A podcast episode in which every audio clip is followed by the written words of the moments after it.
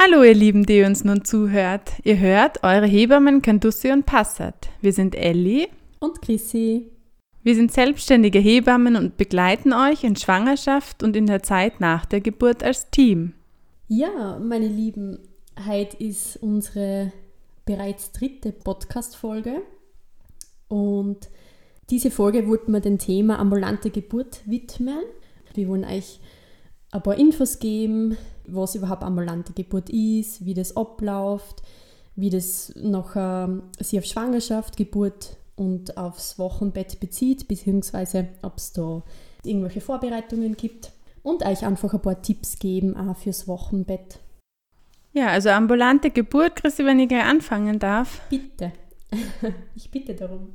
Also beinhaltet einfach mal, dass ihr in einer Klinik oder auch in einem Geburtshaus ähm, gebärt und ähm, in den ersten 24 Stunden nach der Geburt nach Hause geht.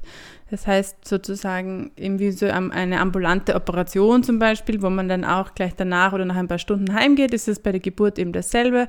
Da gibt es einfach in Österreich diese Zeitregel, dass eine ambulante Geburt dann als ambulant gilt, wenn man in den ersten 24 Stunden nach Hause geht. Und das machen in Österreich 1,6 Prozent aller Frauen bzw. aller Familien.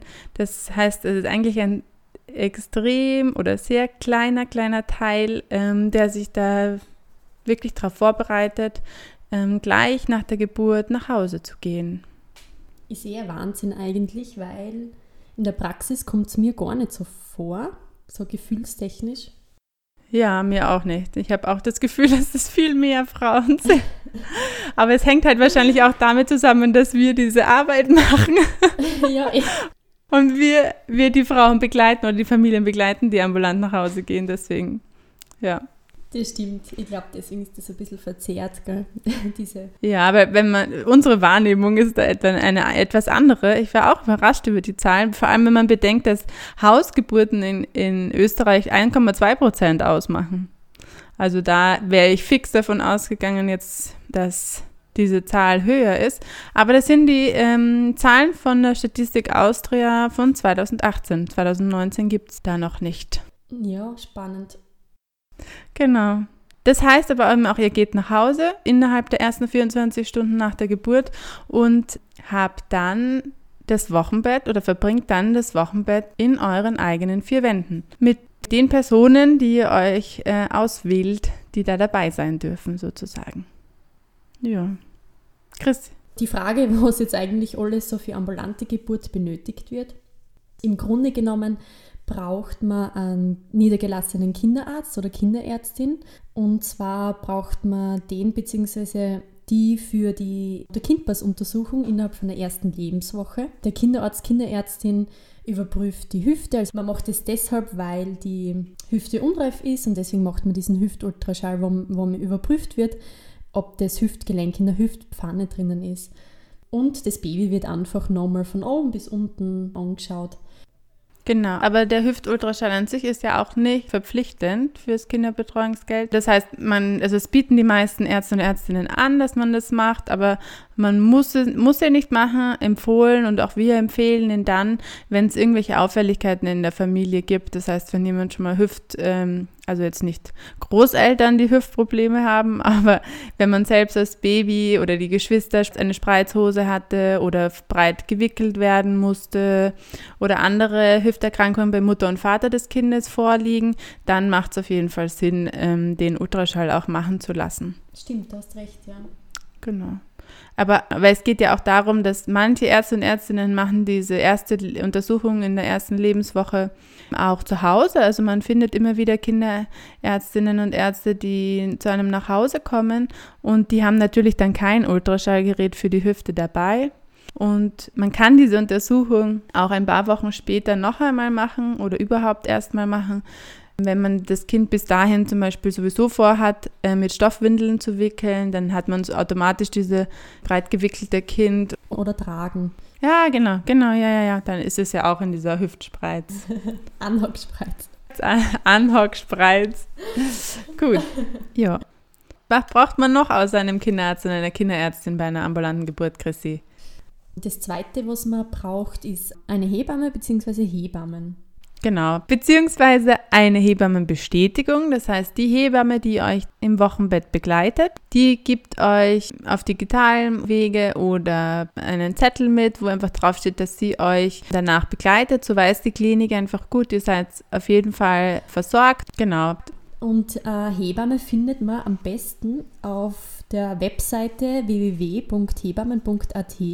Das finde ich eigentlich ganz eine gute Seite. Ja, voll, weil du gut suchen kannst, gell? Genau, voll, also ein bisschen wie Suchportal. Man kann nämlich einfach seine Postleitzahl eingeben und dann wirft sozusagen alle Hebammen auf, die was in der Nähe von einem wohnen. Und was auch ganz cool ist, man kann sogar ankreuzen, ob die Hebamme jetzt eine bestimmte Zusatzqualifikation haben soll oder ob sie eine Wahl- oder Kassenhebamme ist. Das ist dort auch möglich. Genau, da gibt es eben den Unterschied von Wahl- und Kassenhebammen. Da ist einfach der Unterschied, dass, dass bei Kassenhebammen alle Leistungen oder fast alle Leistungen von den Krankenkassen übernommen werden. Und bei den Wahlhebammen ist es so wie bei Wahlärzten auch. Ihr bekommt einfach immer einen Teil der Kassenleistung rückerstattet. Ja. Man sagt ja eigentlich 80 Prozent vom Kassentarif bekommt man etwa Retour. Mhm. Wobei das hängt auch ein bisschen vom Versicherungsträger genau. ab. Also manche, es gibt Versicherungen, die wieder ein bisschen mehr dazu zahlen. Also mhm. da fragt es am besten einfach ja. bei eurer Versicherung direkt nach, wie viel sie übernehmen pro Hausbesuch.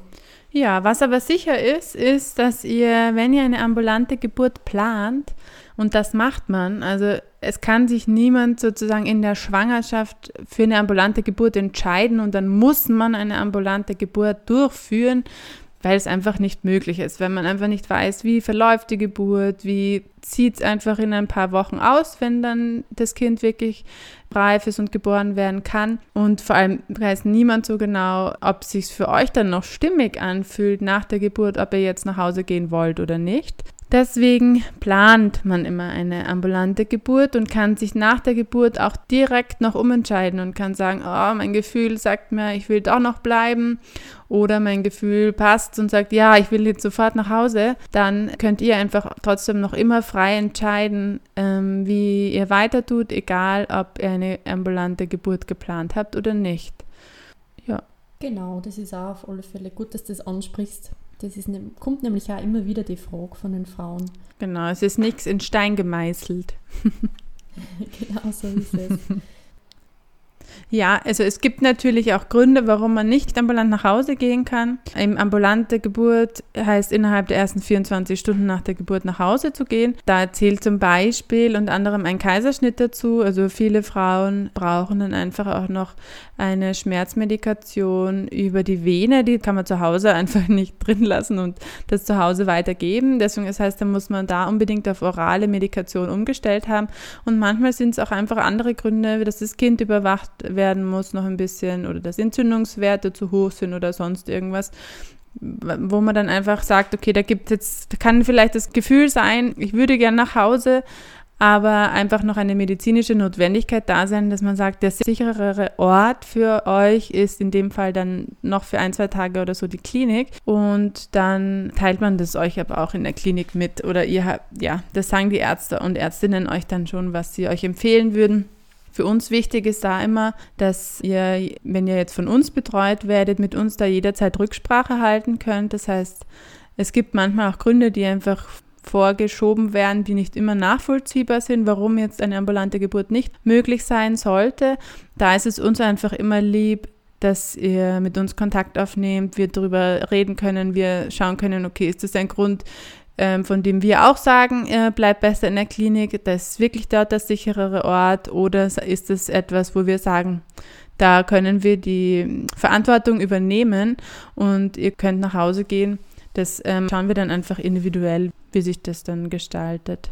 Genau. Was ich noch dazu sagen möchte, weil du eben auch gemeint hast, Elli, dass die ambulante Geburt gilt sozusagen, wenn man innerhalb von 24 Stunden nach der Geburt nach Hause geht. Und was so die früheste Zeit ist, mhm. wo man mhm. nach Hause gehen kann, ist so, so um die sechs bis sieben Stunden nach der Geburt. Hängt natürlich einmal vom Krankenhaus ab, also ist da auch sehr individuell. Und natürlich auch, ob jetzt vielleicht die Geburt, sagen wir, um elf in der Nacht oder um zwölf in der Nacht, dass man es einfach mm. von dem auch mhm. vielleicht ein bisschen abhängig macht. Ja. Dann ist halt am Vormittag zum Beispiel, dass man nach Hause geht. Genau, aber so das Früheste ist so sechs, sieben Stunden. Das ist ja auch bei Geburtshäusern ist es auch öfter so, dass man da ambulant nach Hause geht. Auch da ist es so, dass man im, viele Frauen dann auch schon nach sechs, sieben Stunden heimgehen. Aber da schaut man einfach, wie geht's euch und könnt ihr irgendwo als Familie, zum Beispiel wenn es mitten in der Nacht ist, könnt ihr irgendwo als Familie nochmal schlafen, bevor ihr dann heimfahrt. Wie lang ist eure Fahrt nach Hause oder wie auch immer. Von dem her, da wird dann einfach individuell entschieden, wie ihr das machen wollt. Ja, Chrissy, vielleicht magst du noch über die zwei Termine in der Schwangerschaft was sagen, die da noch möglich sind bei einer geplanten ambulanten Geburt? Ja, ich sage vielleicht nur kurz vorher noch sowas. Also wenn man jetzt die Hebamme gefunden hat, die was für einen passt, gibt es natürlich die Möglichkeit mal für einen Kennenlerntermin, dass man sie mal in real sieht und ähm, sie kennenlernt. Und das kann man unter anderem beim Mutter-Kind-Pass-Gespräch zwischen der 18. und 22. Schwangerschaftswoche machen. Falls man das jetzt aber schon mit einer anderen Hebamme zum Beispiel durchgeführt hat und man entscheidet sich jetzt doch vielleicht für eine andere Hebamme, dann gibt es auch die Möglichkeit von den zwei Schwangerschaftsvorsorgen. Und zwar ist damit gemeint, dass wenn man eine ambulante Geburt plant, würde die Krankenkasse bei zwei Terminen in der Schwangerschaft dazuzahlen also was jetzt Wahlhebammen oder Wahlhebamme betrifft. Und bei Kassenhebammen ist es so, dass die gänzlich von der Krankenkasse ja auch wieder übernommen werden. Die zwei Vorsorgen sind insofern ganz gut und eigentlich von großer Bedeutung, weil wenn ihr jetzt Fragen habt, können die gern geklärt werden. Für uns ist es in, insofern auch wichtig, weil wir dann Anamnese machen können.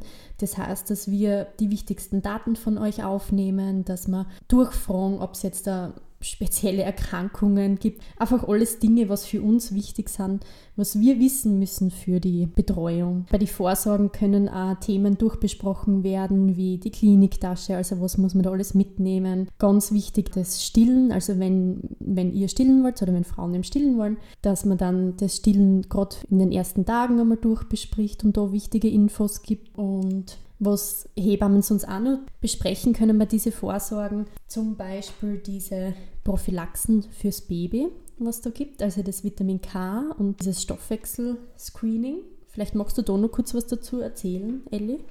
Ja, also bei diesen Prophylaxen für das Baby ist es so, dass das Vitamin K zum Beispiel, wenn ihr das eurem Kind geben wollt, dass ähm, euer Kind da schon in der Klinik oder bei der Geburt schon die erste Dosis bekommt und da vom Vitamin K, so wie das in Österreich meistens gehandhabt wird, dann am dritten Tag die zweite Dosis gegeben wird und dann bei der zweiten Mutter-Kind-Pass-Untersuchung die dritte. Und diese Gabe können wir auf jeden Fall immer am dritten Tag nach der Geburt durchführen. Und genauso wie dieses Stoffwechsel-Screening, das ist eine Blutabnahme beim Baby bei der Ferse wo man ein paar Tropfen Blut auf so ein wie Löschpapier drauf tut und das wird dann in einem Labor in Wien angeschaut und auf verschiedenste Stoffwechselerkrankungen getestet. Das wird sozusagen auch für alle Babys in Österreich angeboten. Und das kann man sozusagen kostenlos äh, machen lassen. Da gibt es auch Vorteile, dass man das so frühzeitig machen kann. Genau, also diese Vitamin K-Gabe und die Prophylaxen, ähm, das betrifft eben alle Geburten, aber eben auch, und bei den Ambulanten macht das dann eben nicht der Arzt oder die Ärztin in der Klinik oder die Krankenpflegerinnen, sondern ähm, die Hebamme zu Hause. Das heißt, wir haben dafür einfach alles dabei, um diese Sachen durchführen zu können.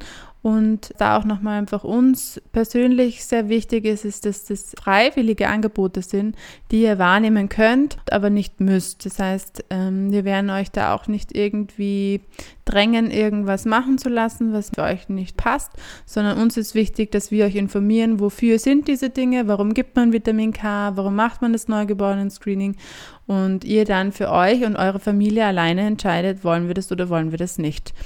Und wir das dann einfach so, wie ihr uns das sagt, euch dann auf dem Weg begleiten.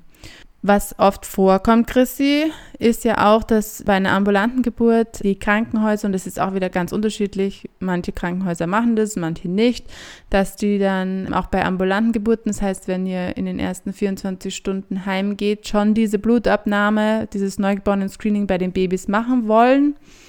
Das heißt, nehmen da schon Blut ab und wir müssen das dann aber am dritten bis fünften Tag noch einmal machen, weil es erst dann für alle Krankheiten wirklich aussagekräftig ist, weil erstmal das Immunsystem bzw. die Nahrungszufuhr mal richtig groß sein muss, damit diese Stoffwechselerkrankungen auch wirklich gut erkannt werden können im, im Stoffwechsel des Kindes. Da könnt ihr euch überlegen, ob, ihr, ob euch das egal ist in dem Sinne, also ob ihr das einfach so hinnehmt und sagt, okay, passt, dann machen die das eben einmal sozusagen zu früh und die Hebammen machen es dann zum richtigen Zeitpunkt. Oder ihr sagt doch einfach, ihr seid euch hundertprozentig sicher, ihr habt eine Hebamme und die wird das dann zu Hause machen und könnt dem auch widersprechen. Meistens wollen die dann auch eine Unterschrift von euch, dass ihr das nicht durchführen lassen wollt, aber das ist auf jeden Fall auch möglich. Also ihr entscheidet, sobald euer Kind, beziehungsweise sobald ihr schwanger seid, entscheidet ihr über den Weg, den ihr geht. Und äh, bitte informiert euch so, dass ihr für euch gut entscheiden könnt, was ihr wollt. Das hast du schön gesagt, Ellie. Fällt dir noch irgendwas ein zur Schwangerschaft, sonst würde ich zur Geburt übergehen? Nein, wir können zur Geburt. Okay. Das heißt, für eine geplante ambulante Geburt geht ihr ins Krankenhaus, ihr gebärt dort euer Kind und wenn euer Baby auf der Welt ist, tut es einmal ankommen, einmal ganz viel kuscheln. Und danach wird es so sein, dass einmal Kinderarzt oder Kinderärztin euer Baby anschaut und wenn es euch gut geht und euch am Baby gut geht und ihr wollt dann ähm, noch immer gern ambulant nach Hause gehen, dann ist es, wie eben vorher schon erwähnt, noch in etwa sechs bis sieben Stunden nach der Geburt möglich. Und dann wird sie dann vom Krankenhaus entlassen. Dann macht sie mit der Hebamme aus, wann sie das erste Mal kommt, am besten so schnell als möglich. Vorgesehen ist es eigentlich am Tag nach der Geburt von der Krankenkasse wird es dann auf jeden Fall bezahlt. Oft ist es ja auch so, dass dann schon, wenn ihr ganz in der Früh heimgeht, wir auch am gleichen Tag nochmal kommen. Ähm, da kann es dann nochmal sein, dass die Krankenkassen ähm, sich ein bisschen aufregen oder so, aber da schreiben wir dann einfach nochmal einen Schrieb hin oder so, dass das eben notwendig war und dann ist das auch meistens kein Problem. Und also es ist ja so, dass ihr eure Hebamme oder eure Hebammen schon in der Schwangerschaft kennenlernt, die euch dann im Wochenbett begleiten. Das heißt, ihr habt da eh schon euren individuellen Plan. Ihr wisst, wann die Hebamme das erste Mal vorbeikommen möchte. Und ihr habt dann insgesamt bis zu 12 beziehungsweise 13 ähm, Termine, die in den ersten acht Wochen nach der Geburt, also acht Wochen nennt man das Wochenbett, sozusagen beanspruchen dürft. Also die, von denen einfach die Krankenkasse oder bei denen die Krankenkasse dann was dazu zahlt. Das erhöht sich dann auf diese 13, wenn ihr Zwillinge bekommen habt oder auch einen Kaiserschnitt bekommen habt. Ja, die Genau, und es ist auch so, falls ihr jetzt euch wirklich dazu entscheidet, doch vielleicht ein paar Tage im Krankenhaus drinnen zu bleiben oder aus was für Grund auch immer eine ambulante Geburt nicht möglich ist, ähm, dann ist es auch so, dass jetzt nicht komplett diese Hebammen-Nachsorge entfällt, sondern es sieht dann so aus, dass diese 12 bzw. 13 Besuche, wovon die Ellie gerade gesprochen hat, ähm, sie einfach reduzieren es verkürzt sich sozusagen die Anzahl an Besuchen, je nachdem, wie lange ihr im, Krankenhaus drinnen seid. Zum Beispiel, wenn ihr jetzt da mal angenommen drei Tage im Krankenhaus drinnen seid, dann wären es nicht mehr zwölf Hausbesuche, sondern neun Hausbesuche. Genau, jeder Tag ein Besuch weniger. Genau, genau. Was auch ganz klasse ist, das ist jetzt nämlich seit drei oder vier Jahren neu. Auch egal, wann ihr nach Hause geht, diese Hebammen-Nachsorge bleibt auch immer, weil früher war es so, dass man am dritten Tag nach der Geburt spätestens heimgeht hat müssen, dass dieser Anspruch nicht verloren geht. Das ist jetzt aber seit drei, vier Jahren Gott sei Dank eh nicht mehr so. Und es ist auch so, wenn ihr jetzt aus was für Grund auch immer, zum Beispiel sechs Tage im Krankenhaus drinnen seid, dann ist es nicht so, dass es nur sechs Hausbesuche sind, sondern sieben Hausbesuche. Sprich, ähm, sieben Hausbesuche bleiben man immer. Ja, und dann ist es meistens so bei einer ambulanten Geburt oder es wird eben empfohlen, dass die Hebamme auch die ersten fünf Tage, die ihr zu Hause seid, täglich vorbeikommt. Was auch Sinn macht, was auch Fachgesellschaften empfehlen. Zum Beispiel auch die Academy of Breastfeeding Medicine, die sagen auch, man soll unbedingt zwischen dem dritten und fünften Tag muss sich unbedingt eine Fachperson, in, jetzt in unserem Fall die Hebamme, der Stillen und die Stillsituation anschauen und aber auch, ob es Mutter und, äh, Mutter und Vater, ob es Mutter und Kind gut geht, wie, die ganze, wie es der ganzen Familie geht. Da ist es für uns wichtig, beziehungsweise haben wir das auch so festgelegt als Team jetzt, dass wir euch bei der ambulanten Geburt auf jeden Fall die ersten fünf Tage täglich besuchen. um einfach zu sehen, funktioniert das Stillen gut, nimmt das Kind nach einer Zeit wieder zu. Also die Kinder sollen so zwischen vierten und sechsten Tag wieder anfangen zuzunehmen.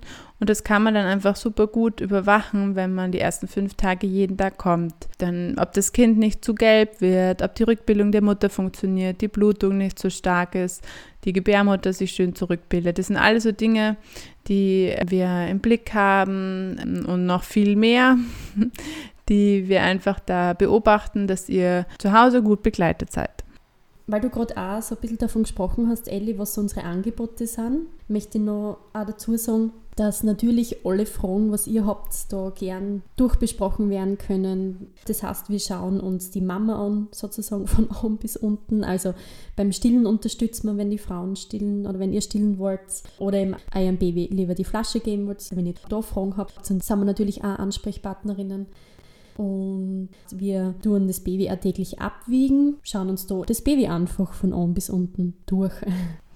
Also was mir noch einfällt, was vielleicht noch wichtig ist für euch auch zu wissen, ist, dass eine Geburtsverletzung zum Beispiel kein Grund ist, nicht ambulant nach Hause zu gehen. Also unter Anführungsstrichen nur eine Geburtsverletzung ohne irgendwelche zusätzlichen Kriterien. Wenn das versorgt wurde, wenn es genäht wurde in der Klinik, kann man da trotzdem ambulant nach Hause gehen. Ähm, wir schauen uns die zu Hause einfach an. Wir wissen, wie das aussieht, wenn Geburtsverletzungen verheilen, was wir tun müssen, wenn sie nicht optimal verheilen und können das genauso gut zu Hause begleiten. Und das gilt sowieso bei allen Dingen. Also Hebammen sind dazu ausgebildet, die Physiologie zu begleiten. Das heißt, alles, was normal ist. Wir sind aber auch dazu ausgebildet, zu erkennen, wenn die Physiologie suspekt versteckt wird oder wenn es eben pathologisch wird, das heißt, wenn man mehr machen muss, damit es wieder gut wird. Und da leiten wir euch auf jeden Fall dann auch zeitgerecht äh, zu anderen Fachpersonen weiter, wenn wir merken, okay, gut, da braucht es jetzt irgendwie mehr, da braucht es zum Beispiel ein Antibiotika oder da braucht es nochmal einen Ultraschall oder sonstige Dinge. Oder wenn wir zum Beispiel auch sehen, dass der Frau jetzt gar nicht nur physisch, sondern auch psychisch vielleicht nicht so gut geht und wir sehen, okay, da wäre es doch notwendig oder sinnvoll, dass noch einmal Fachperson ähm, hinzugezogen wird, beziehungsweise leiten wir da dann auch zum Beispiel zu Psychologinnen beziehungsweise Psychotherapeutinnen weiter. Ja, genau. Also da haben wir uns auch, oder hat sich jede Hebamme auch einfach ein, ein breites Kontingent an Fachpersonen aufgebaut, mit denen sie in Kontakt ist und an die sie dann auch weiter verweist, je nachdem, was ihr dann braucht. Elli, hast du zufällig was an Studien gefunden? Ähm, ja, ein bisschen was. Also. Dann her damit. ja, her mit den Zahlen. Ähm, ja, also es ist mit den, mit den Studien immer so an sich ja immer ein bisschen schwierig, weil Studie ist ja nicht gleich Studie und man muss dann immer auch noch schauen, wie sind die durchgeführt, wie groß war die, die Probandinnenzahl, also mit wie vielen Personen haben die da untersucht. Weil wenn ich jetzt eine Studie über zwei Personen mache, kann ich das natürlich nicht auf ganz Österreich umlegen und so. Und dann natürlich auch, ähm, wenn die in Amerika gemacht sind, ist das Krankensystem ganz anders, kann man das auch nicht unbedingt auf Österreich umlegen und so. Aber so prinzipiell kann man sagen, es gibt noch zu wenige Studien in dem, in dem Kontext, dass man wirklich vergleicht, wie geht es Müttern und Kindern in der Klinik in den ersten Tagen und wie geht es Müttern und Kindern zu Hause in den ersten Tagen. Es gibt Empfehlungen, ähm, aber es gibt noch keine ähm, ganz abgeschlossenen Studien oder Studien, die so umfassend sind, dass man sagen kann, es wird empfohlen, in der Klinik zu bleiben die ersten Tage oder es wird nur empfohlen, nach Hause zu gehen in den ersten Tagen. Das heißt, es ist noch immer so ein bisschen auch Gefühlssache. Was man aber schon rauslesen kann aus den Studien ist, dass es einen besseren Stillstart zu geben scheint. Das heißt, dass die Frauen, die stillen möchten, sich zu Hause leichter tun. Und da kommen aber so viele andere Faktoren wieder dazu, dass ähm, diese Frauen meistens auch schon mehr informiert worden sind in der Schwangerschaft und sich deswegen nach der Geburt auch wieder leichter tun als die Frauen, die sich in der Schwangerschaft über Stillen noch nicht so informiert haben. Das heißt, das kann man dann auch nicht so genau äh, umlegen. Liegt es jetzt wirklich an der ambulanten Geburt oder einfach daran, dass die viel mehr Informationen haben? Was aber sicher ein positiver Punkt ist, ist, dass man eine Fachperson oder eben zwei Fachpersonen hat, zwei Hebammen hat, die eine, mit die mit einem einen Fahrplan entwickelt haben für die ersten Tage, so dass man weiß, was macht man, man weiß, wo richtet man seine Fragen hin und man bekommt eine einheitliche ähm, Antworten. Das ist manchmal was, was in Krankenhäusern einfach ein bisschen schwierig ist, wenn man viele Fachpersonen, viele Krankenpflegerinnen und ähm, die sind, können alle auch trotzdem sehr gut ausgebildet sein und man kann trotzdem unterschiedliche Meinungen zu einem demselben Problem bekommen. Und das kann einen vor allem in den ersten Tagen nach der Geburt oft mehr verwirren, als es Ruhe reinbringt. Deswegen ist dieser Fahrplan zu Hause dann meistens ganz gut. Dann, was ich noch ganz spannend fand, ist eine Studie, die ich gefunden habe, die in Schweden durchgeführt worden ist, die sogar untersuchen wollten, ob es nicht auch für Frauen mit Kaiserschnitt besser ist, sozusagen nach Hause zu gehen. Also ob das einen Vorteil hat für Frauen mit Kaiserschnitt, wenn die früh aus der Klinik nach Hause gehen. Und das fand ich ganz spannend, dass sie das untersucht haben, weil das hier was ist, was bei uns noch sehr selten bzw. fast gar nicht vorkommt, dass Frauen mit Kaiserschnitt ambulant nach Hause gehen, obwohl sie ja auch in der Klinik schon mobilisiert werden nach ein paar Stunden und so. Also theoretisch würde es ja gehen, sobald man keine Schmerzmittel mehr über die Vene benötigt, beziehungsweise einfach da abgedeckt ist über andere Schmerzmittel. Das ist einfach nur jetzt am Rande, das fand ich spannend, dass es da schon Studien dazu gibt, obwohl es eigentlich für die ambulante Geburt noch äh, sozusagen noch Bedarf gäbe, da noch was zu machen.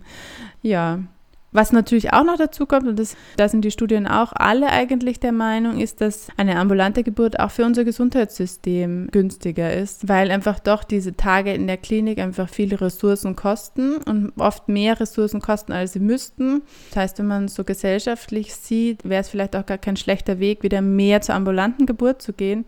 Und gewachsen ist ja, dass Frauen in der Klinik bleiben und auch für längere Zeit in der Klinik bleiben. Das hat ja von früher noch, also das ist ja nichts, was nichts, was so plötzlich passiert ist, sondern früher haben die Frauen ihre Kinder auch zu Hause bekommen, vermehrt oder fast alle zu Hause bekommen.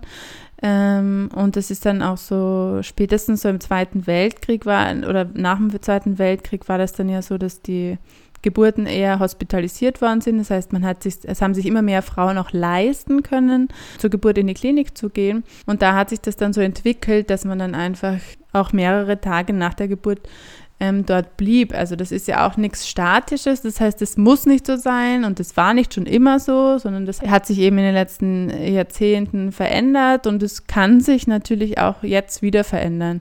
Also es gibt ja auch ganz viele Länder, in denen das gar nicht Usus ist, da irgendwie länger zu bleiben nach einer Geburt. Also in England oder eben in den nordischen Ländern.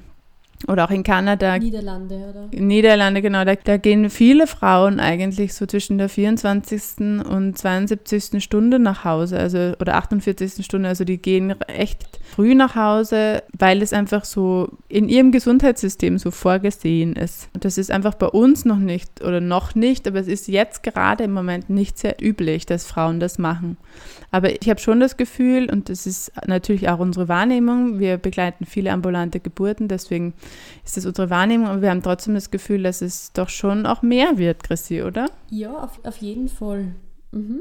Ähm, aber eh auch so, wie es damals in unserer Arbeit auch mit den Hausgeburten war, oder? Finde ich. Meine, sicher, das ist jetzt zwar nicht Thema, aber trotzdem war das auch schon so vom Gefühl her, dass es irgendwie so in die Tendenz steigend hingeht, sage ich jetzt einmal. Ja, ja, genau. Ähm, ich möchte noch kurz einen Punkt habe ich noch, wo ich Zahlen gefunden habe, ähm, den ich jetzt so spannend fand, Chrissy. Ja, bitte. Und zwar dass es ja Unterschiede gibt. Also in der Klinik kann man ja auch Frühgeburten zur Welt bringen. Das heißt, das sind ja dann die Babys, die vor der 37 plus 0. Schwangerschaftswoche sozusagen zur Welt kommen, gelten als Frühgeburten. Und da gibt es auch frühe Frühgeburten und späte Frühgeburten. Das wird nochmal so ein bisschen unterteilt. Und äh, manchmal lassen die Kliniken auch Frauen mit späten Frühgeburten, also so 35 plus oder 36 plus, ambulant nach Hause gehen oder im vorzeitig nach Hause gehen. Und da gibt es schon auch Zahlen dazu, dass genau diese Kinder, also diese späten Frühgeburten, da schon immer wieder dann nochmal stationär aufgenommen werden müssen, beziehungsweise dann nochmal Untersuchungen in der Klinik brauchen, also man nochmal zurückgeht sozusagen in die Klinik, weil die dann häufiger einfach eine Gelbsucht entwickeln, die behandlungsbedürftig ist. Das fand ich ganz spannend, dass es eigentlich so klare Zahlen gibt es für reifgeborene Kinder am Termin, also von 37,0 bis 42,0, dass die ambulante Geburt da als sicher gilt, wenn die Frauen zu Hause begleitet werden. Und das ist bei den bisschen frühere, früheren Kindern sozusagen, wo man sich denkt, ah ja, die paar Tage so, dass die dann schon immer wieder der häufiger Probleme kriegen. Und wir da auch nochmal, wenn ihr da wirklich euer Kind früher kriegen solltet und ambulant nach Hause gehen wollt, ähm, wir da einfach auch nochmal, das heißt für uns einfach, wir müssen nochmal genauer drauf schauen, nochmal genauer dabei sein und vielleicht auch nicht nur die ersten fünf Tage, sondern länger jeden Tag zu euch kommen, damit wir das einfach gut einschätzen können oder eben da auch, man kann sich dann vielleicht auch schon vorher darauf einstellen, dass es sein kann, dass man eben dann nochmal irgendwo hin muss zur Untersuchung oder sich das nochmal anschauen lassen muss. Genau, aber da haben wir ja eh für uns in dem Fall entschieden, also wenn wir euch in dem Fall begleiten, dass wir euch empfehlen, ab 37 plus 0 ambulant erst heimzugehen. Als was wirklich davor wäre, würden wir für sinnvoll erachten, beziehungsweise euch auch empfehlen, dass zumindest eine kurze Zeit, also zwei, drei Tage oder so im Krankenhaus drinnen bleibt. Ja, und ganz genau kann man das dann individuell einfach ähm, schauen, wenn es jetzt um ein, zwei Tage geht und der Geburtstermin vielleicht unsicher war oder so. Da spielen ganz viele Faktoren mit rein. Wir sind prinzipiell so, dass wir sagen, erst ab 37 plus 0 der Schwangerschaftswoche begleiten wir ambulante Geburten. Und alles andere, wir lassen, also wir können diskutieren, wir, gehen, wir diskutieren auch gerne mit euch, aber ähm, wenn wir eine medizinische Notwendigkeit sehen, dass ihr oder euer Kind noch überwacht gehört, also dann sagen wir das auch. Ihr seht schon, die Studienbeauftragte ist die Ellie von uns beiden. aber du machst das ganz gern, oder? Ja, genau, was viele Hebammen nicht nachvollziehen können, dass es sowas gibt, dass man gerne Studien liest oder ja. Ja, das, ich mache das echt gerne. Bin ich ganz froh, dass du diesen Bart übernimmst. Ja, deswegen auch da, wenn, wenn ihr irgendwelche Fragen habt, dann ähm, äh, irgendwelche Zahlen braucht, für wen auch immer, dann könnt ihr auch gerne einfach eine E-Mail schreiben an info at eure-hebammen.at und wenn es so Zahlen, Studien oder sowas betrifft, werde ich euch wahrscheinlich antworten und bei anderen Dingen sonst auch du, Chrissy. genau. Ja, genau. Also ich, ich finde es voll spannend und ich lese das also ich lese gern so in Artikel und so das zusammengefasst gern. Oder wenn du mm. mir das mm. erzählst, mag ich es mm. auch gern. Aber nicht die einzelnen. Aber so ja. Studien, ja. englische Studien durchzu, durchzuackern und durchzulesen ist nicht mein Steckenpferd. das ist auch wieder ein Punkt, in dem wir uns ganz gut ergänzen. Genau, so ist es. Ja.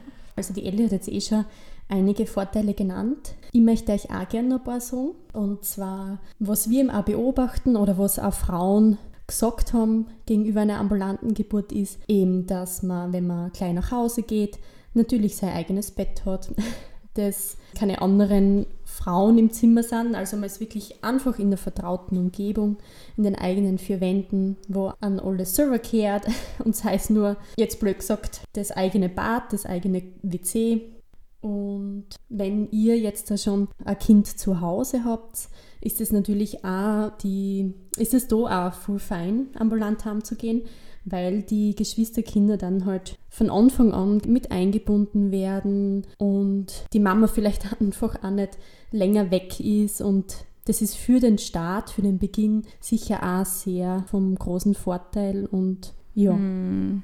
Einfach auch, wenn man zum Beispiel Geschwisterrivalitäten oder Eifersucht oder sowas vorbeugen will, ähm, finde ich, ist das immer ein ganz gutes Thema, dass man Kinder oder Geschwisterkinder eben nicht so außen vor lässt. Und kommt jetzt ein neues Kind und nimmt die Mama jetzt erstmal ein, zwei Tage oder drei Tage in Beschlag und man sieht die Mama einmal am Tag, wenn man Besuch kriegt und sonst gar, also wenn man sie besucht und sonst irgendwie gar nicht und dann kommt dieses Kind wieder nach Hause und man kennt es noch gar nicht, dann ist es immer leichter, wenn die Mama kurz weg ist, dann mit dem Kind sozusagen wiederkommt oder halt die Familie mit Eltern mit dem Kind wiederkommen und man dann einfach versucht zu Hause gut Familie zu werden und wieder jeder seinen Platz finden kann. Und man sagt sowieso, dass dieses, ähm, jeder muss seinen neuen Platz finden in der Familie, also auch Mama und Papa, die und wer auch immer, die das für, für alle ist es eine neue Rolle, egal das, wie viel Kind man bekommt. Und das dauert ungefähr ein Jahr, bis man da wieder ganz gut eingespielt ist. Also das ist auch nichts, was nach ein, zwei Wochen erledigt ist, sondern dem Ganzen muss man einfach Zeit geben. Und je besser und je früher man damit anfängt, desto besser. Mhm. Und das betrifft natürlich auch den Partner oder die Partnerin, weil man dann wirklich entweder zu dritt oder wenn eben schon ein Kind da ist oder Kinder da sind, als Familie ankommen kann. Genau, und sie einfach diese Zeit nehmen kann, was es braucht. Mhm. Der Partner und die Partnerin kann auch von Anfang an bei Babypflege mit eingebunden werden. Auch der Papa oder Geschwisterkind kann ganz viel kuscheln mit dem Baby. Dieser Haut-auf-Haut-Kontakt. Es ist natürlich im Krankenhaus auch möglich, mhm, aber zu Hause ist genau. es vielleicht einfach ein anderes Setting, eine andere ja. Umgebung und vielleicht auch ein bisschen ungestörter. Mhm. Ja, und also wir haben ja auch noch ein paar, ein paar Tipps noch vorbereitet, die wir euch noch mitgeben wollen, damit eben dieses Wo äh, häusliche Wochenbett auch gut verläuft. Also wenn man das ganz unvorbereitet macht, macht das sicher wenig Sinn, sondern da macht es ähm, sicher Sinn, dass man sich zum Beispiel Essen vorkocht, schon in der Schwangerschaft und einfriert oder dass man in, der ersten, in den ersten Wochen sich einen Plan macht, wenn Verwandte vorbeikommen wollen, Oma, Opa oder wer auch immer, dass die ähm, nicht nur zu Besuch kommen, beziehungsweise mein Besuch sowieso so gering wie möglich hält, aber dass es Menschen gibt in eurer Umgebung, die euch unterstützen und sei es damit, dass sie den Haushalt schmeißen oder dass sie euch die Wäsche waschen und wieder mitbringen oder dass sie euch Essen vorbeibringen, einfach nur vor die Tür stellen und ihr dann was zu essen habt. Das sind so Dinge, die einen dann wirklich unterstützen können, vor allem wenn auch noch mehrere Kinder da sind. Also eine ambulante Geburt sollte auf jeden Fall auch gut vorbereitet sein. Ja. Genau, und das gerade mit dem Besuch, denke ich mal, ist auch sicher sinnvoll, das, wie du sagst, auch schon in der Schwangerschaft anzusprechen. Genau. Also das kann man, das kann man so ganz. Und durch die Blume schon sagen, dass man erstmal, ohne jemanden vom Kopf stoßen zu müssen, aber dass man einfach wirklich erstmal Zeit für sich als Familie hat dass man sich da einspielt und dass man sich dann um andere kümmert. Also erst die Familie steht an erster Stelle und danach kommen die, die Kernfamilie und danach kommen alle weiteren Personen. Es sollte in den ersten Wochen bzw. im Wochenbett sollte wirklich eigentlich primär die Bedürfnisse von Mutter und Kind und Vater und Kind und halt den engen Personen, so einen Personenkreis, die Bedürfnisse von diesen Personen sollten versucht werden zu stillen und die Bedürfnisse von allen anderen Personen, die dann noch in der Verwandtschaft, Bekanntschaft rundherum sind, die stehen einfach erstmal hinten an. Ja, dem habe ich nichts hinzuzufügen. Ja.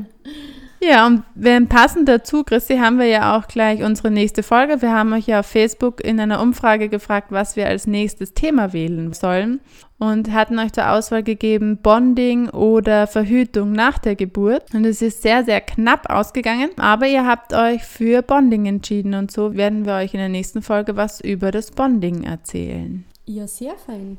Wunderbar.